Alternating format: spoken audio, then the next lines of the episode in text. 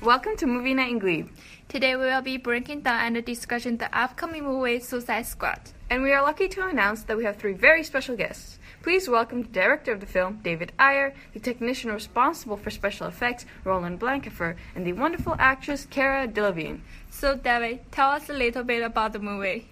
Well, that's actually an interesting story because at first it wasn't guaranteed to happen, but after persisting at it, I managed to change the mind of the Warner Bros. filmmaker centric. And I have to say, from the media coverage, it looks like it's gonna be a huge success. Really? Wow, that must have taken a lot of convincing. So now tell us, what's a brief storyline for our audience so that they can get the movie a bit better? Well, the, the movie focus it's on the point of view of the DC Comics supervillains. Among the characters, we have the very well-known Joker, who is played by Jared Leto. Uh, we also have Harley Quinn, played by Margot Robbie, and of course, Enchantress, played by Cara Delevingne. Um, the the storyline I created for this movie is completely different from any other comic book movie that has ever been made.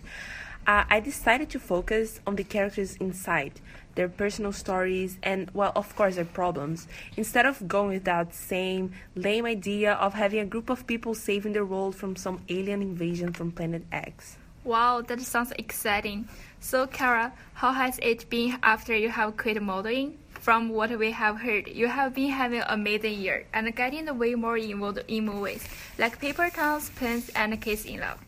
Well, I've liked modeling, but after doing it for some time, I realized that my true passion was actually acting, and I hope that this is only the beginning.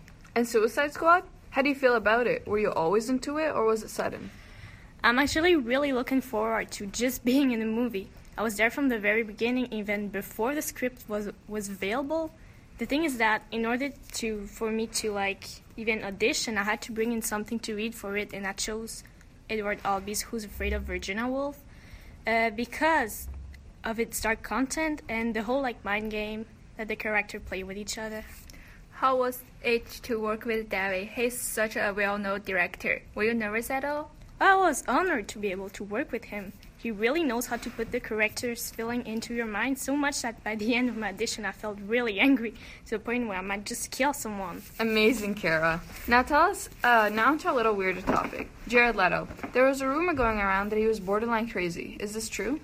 Well, you need to take into consideration that um, the Joker is a very delicate role that an actor can play.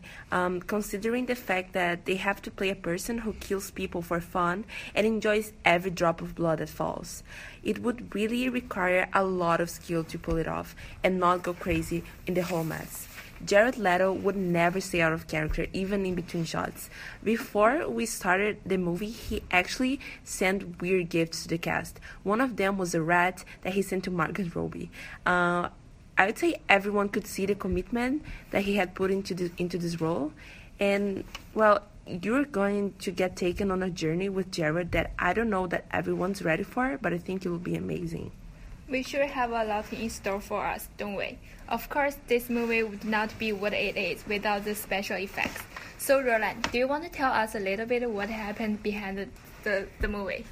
As you may or may not know, I don't like to do interview very much. In some of gunfire scenes, we choose to go with a more traditional technology, such as the squibs that are miniature explosive device used to provide pyrotechnic effects in the movies. No CGI or VXF in those scenes. It's another thing that we can't wait to see about the movie. And that is all for today, folks. Thank you so much for listening, and another huge thank you to our special guests. Tune in next time for another podcast in Movie Night in Glebe.